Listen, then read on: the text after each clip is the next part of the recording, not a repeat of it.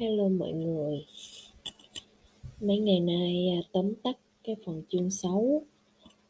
Cái chương luận lý này là cái chương mà mình thấy là mình ghi chú nhiều nhất và mình cũng đào đầu với nó nhất. Tại vì ông Nguyễn Đăng Thục đổ thừa. Tại vì ông Nguyễn Đăng Thục không viết mấy cái gì đâu mà nó, kiểu như, nó vừa rất là đại cương mà nó đá đến quá nhiều vấn đề á cho nên là có nhiều lúc ừ, mình tóm tắt. Tức là mình đọc rồi ha cái mình đọc lại cái mình tóm tắt. Mà mình không có làm liền một lèo được hết á. Mà phải nghỉ giữa hiệp á. Nó hơi mệt chút. Thì um, ông cũng nói nhiều về luận lý với lại à, những cái triết lý của Trung Hoa. Nghe nó cũng hơi lùng bùng lắm thứ nhất là tại vì những cái từ không hiểu được. Và thứ hai là, như mình nói nó đá đến quá nhiều thứ thì à, ghi nhận ha. Rồi à, mình đọc, mình đụng đến những cái nó liên quan, nó tương tự, hoặc là nó đối lập thì mình liên kết tiếp. Cái phần luận lý học thì ổng thì ổng nói là nó ổng đây là ông Nguyễn Đăng Thục bây nha. Nó gắn liền với lại khoa biện thuyết. Thì ông vẫn đi theo chia làm ba chia làm ba cái mảng lớn liên quan đến Hy Lạp, Ấn Độ và Trung Hoa.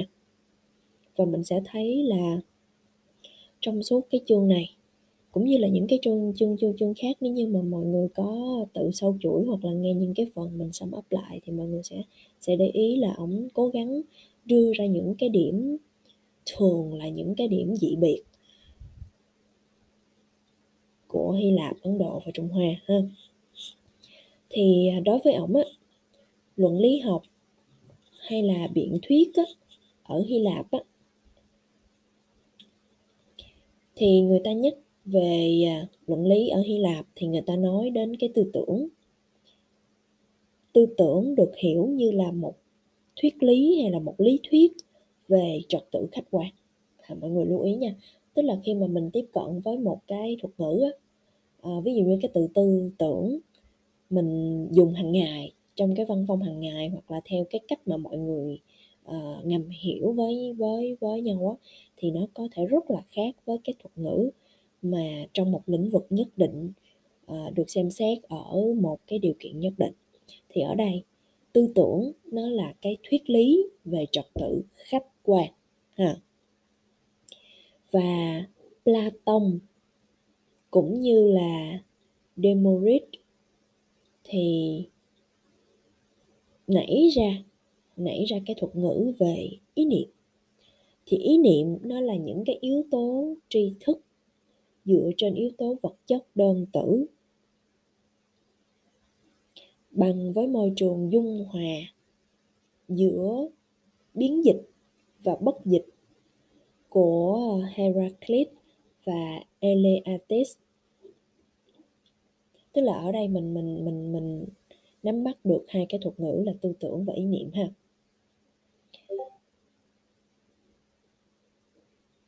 Trong khi đó thì à,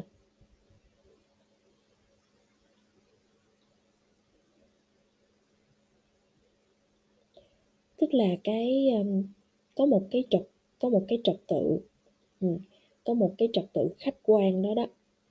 Thì à, nó là tương đương với cái sự tham gia giữa các ý niệm và nó cũng tương đương với cái chuyện mà phân bậc về bản chất thuộc về ý niệm tức là tư tưởng là một lý thuyết về trật tự khách quan. Thì cái trật tự khách quan đó nó là cái sự tham gia giữa các ý niệm và là cái sự phân chia thứ bậc về bản chất của cái ý niệm đó. Ừ. trong khi đó thì ở ấn độ theo chú giải của vệ đà thì người ta làm nảy sinh ra người ta phát triển ra cái kỹ thuật diễn giải kinh cầu. À, mình có thể liên hệ với lại cái ngành ờ, thông diễn học của của Kitô giáo ha. Thì ờ, cái cái cái cái cái nền triết lý vệ đà này, nó phát sinh ra cái kỹ thuật diễn giải kinh cầu rồi sau đó, từ cái kỹ thuật diễn giải kinh cầu này, nó đẩy đến cái sự hình thành của cái khoa ngữ học luôn ở Ấn Độ à. cái cái kỹ thuật diễn giải kinh cầu này thì nó hình thành nên cái hệ thống Mimamsa các cái lý thuyết về suy luận ở Ấn là cái đề tài cho nhận thức và chắc chắn chắc chắn những cái đề tài cho nhận thức này là cái thứ rất là đanh thép luôn. Và cái khoa luận lý là cái khoa học đầu tiên ở Ấn Độ. À, tức là trong rất là nhiều những cái, cái khoa học hình thành nên Ấn Độ thì cái ông Nguyễn Đăng Thuật này ông cho là khoa luận lý là cái khoa đầu tiên. Vậy thì hai cái yếu tố này. Thứ nhất uh, suy luận là cái đề tài cho nhận thức. Và thứ hai khoa luận lý là khoa học đầu tiên thì nó nó cũng ứng với Trung Hoa luôn. Trung Hoa cũng có hai cái tính chất này luôn cũng có hai cái điều này luôn. Và Trung Hoa thì quan niệm là cái con người nè con người là thuộc về vũ trụ và con người tác động lên vũ trụ. Ừ. vậy thì cắt ngang cái dòng dị biệt giữa Hy Lạp, Ấn Độ và Trung Hoa đó là cái sự hình thành ra đời của tư tưởng Phật giáo tối cổ. Mọi người lưu ý nha, Nguyễn Đăng Thục hay là Trần Văn Hiến Minh những cái tác giả trước năm 75 mà hay viết về triết lý, tâm lý học, bla bla bla các cái bộ môn về khoa học xã hội và nhân văn á thì hay dùng cái cụm từ là Phật giáo tối cổ lắm nhưng mà xin thưa nó không có cổ đâu mà nó tối không à tức là mang mang màu sắc của Ấn Độ giáo và và và Trung Hoa nhiều lắm à vậy thì cắt ngang cái dòng dị biệt giữa Hy Lạp, Ấn Độ và Trung Hoa đó thì là tư tưởng Phật giáo mà ông gọi là tối cổ thì coi danh sách là phần tử yếu tố của cá thể. Ảo mà cũng là sự kiện thật. Cái hiện tượng pháp tính hay là cái thâm má, cái thâm má thiết lập một hệ thống trật tự vững chắc. À.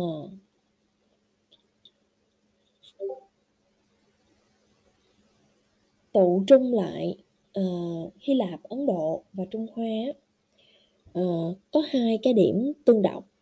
Thứ nhất, điều tin tưởng, điều sớm sớm có cái sự tin tưởng là khái niệm hay một danh từ, một cái từ gọi á, thì nó có cái phần khách quan. Và để mà mình thoát thoát ly khỏi cái sự nghi ngờ cái sự hỗn độn của cái trật tự tương đối của các khái niệm đó đó ha, tức là khái niệm thì nó có những cái trật tự mang tính tương đối thôi.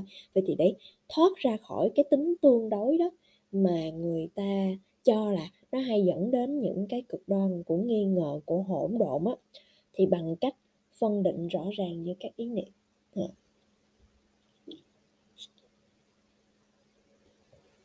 Vậy thì ở ấn độ nó nổi bật lên cái trật tự xếp loại những cái thực tại và quan niệm về một cái thế giới duy nhất gồm tất cả các cái yếu tố khác nhau, một thế giới đại đồng ở trung hoa thì mang màu sắc của đẳng cấp những giá trị, tức là cái trật tự khách quan đó là cái trật tự của những đẳng cấp về giá trị.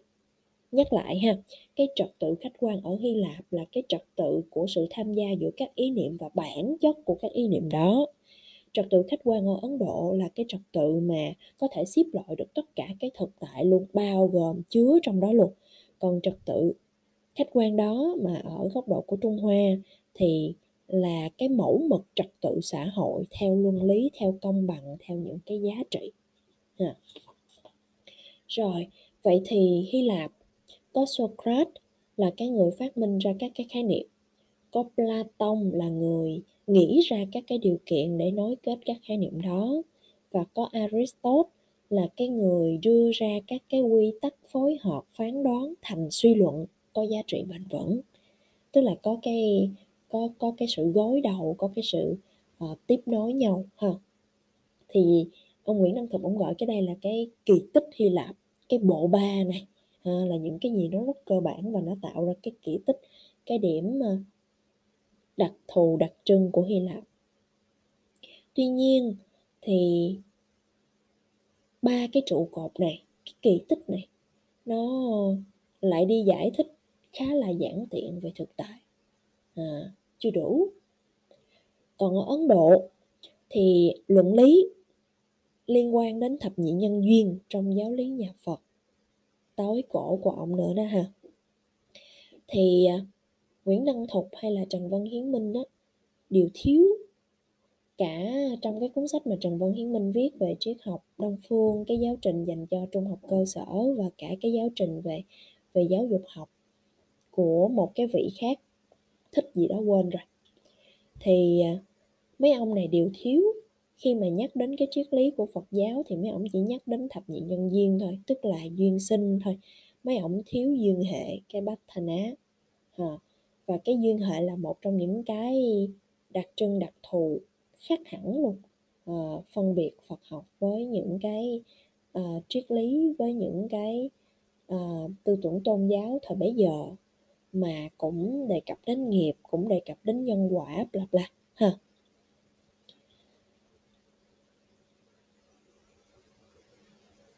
Còn ở Trung Hoa thì nho khổng và mạnh và mạnh tử thì có ba cái biện chứng về bản mạc về chung thủy về tiên hậu.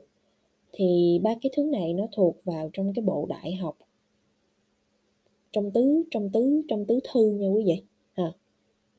Vậy thì uh, Ấn Độ và Trung Hoa đó người ta cho rằng cái hiệu lực của suy luận á, nó trùng với cái giá trị khách quan của cái danh hiệu đó à, tức là cái tính chính đáng của danh hiệu. À, Nguyễn Đăng Thục thì cho là cái cái cái biện thuyết tri giả ha hay mình hay gọi là ngụy biện á.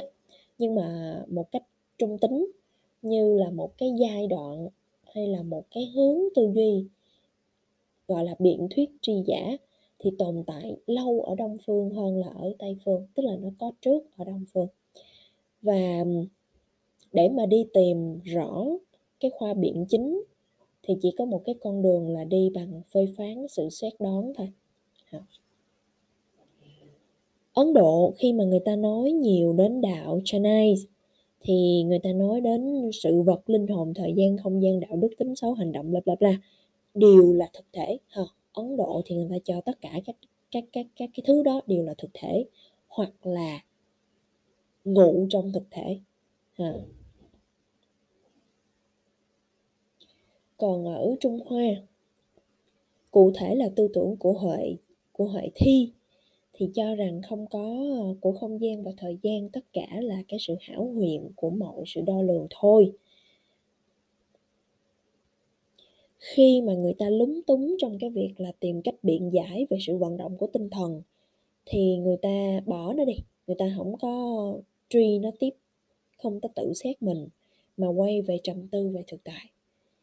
Và ở trung hoa thì nó rất là mạnh về cái chủ nghĩa thực tiễn, tức là đi định lại cái tính chính danh cho vật, cho sự kiện, cho thực kiện. Và cái sai lạc của trung hoa đó là nó xem cái lý luận, cái luận lý là cái phương tiện. Và cái phương tiện này nó làm rối loạn xã hội thì nó làm mất đi cái trật tự tự nhiên.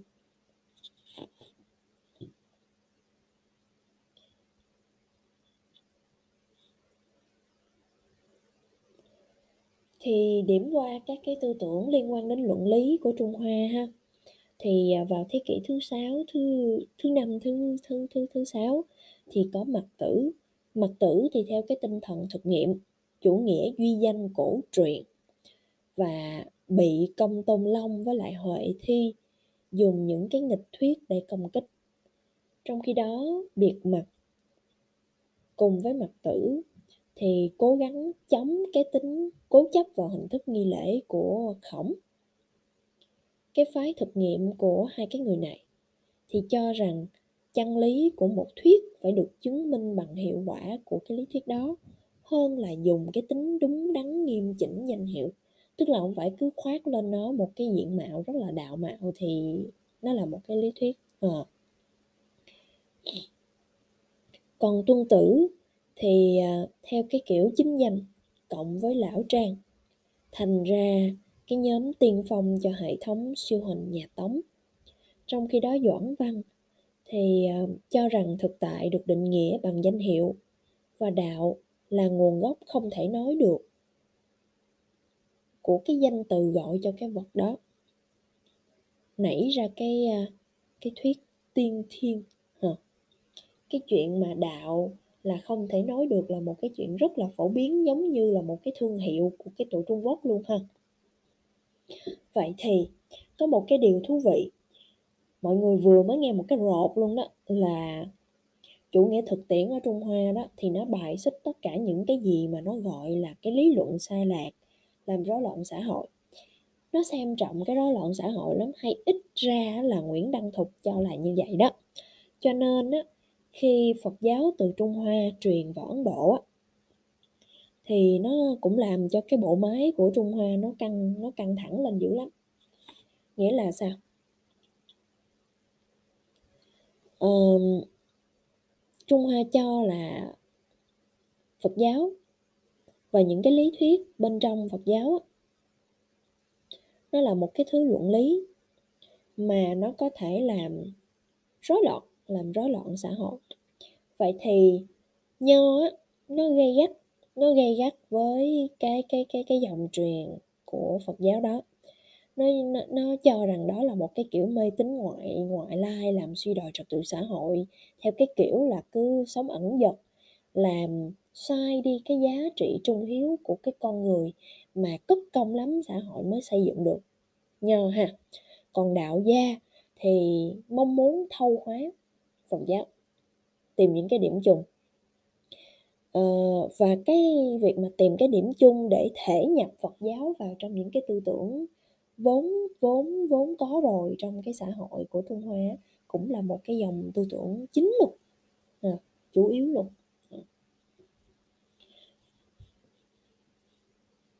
Thì khi Phật giáo mà cộng với Trung Hoa thì nó nảy ra cái Trung Quán Tông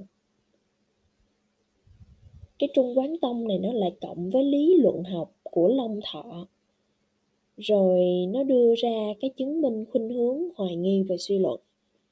Trong khi đó thì duy thức du già nguyên thủy cộng với trung quán học thì nó nảy ra cái cách giải quyết hoài nghi về suy luận bằng thằng bí học. À, tức là trung quán tông không thì nó hoài nghi về suy luận và kết hợp với du già nguyên thủy thì nó lại uh, dẫn đến cái giải pháp là dùng thần bí học để giải nghi. Ờ. Trong khi đó ở ấn độ thì triết học về giáo lý của Bà La Môn cổ xưa phân tích cái Atman, đưa ra cái lý luận hình thức. Dính nhiều đến cái triết lý của đạo Chanai khoảng 300 năm trước công nguyên á, thì đưa ra cái phép suy luận gồm có 10 vế. Còn trong khi đó, nhân minh của họ khoảng thế kỷ thứ hai, thứ ba trước công nguyên thì đưa ra cái bộ cái phép suy luận gồm có 5 vế.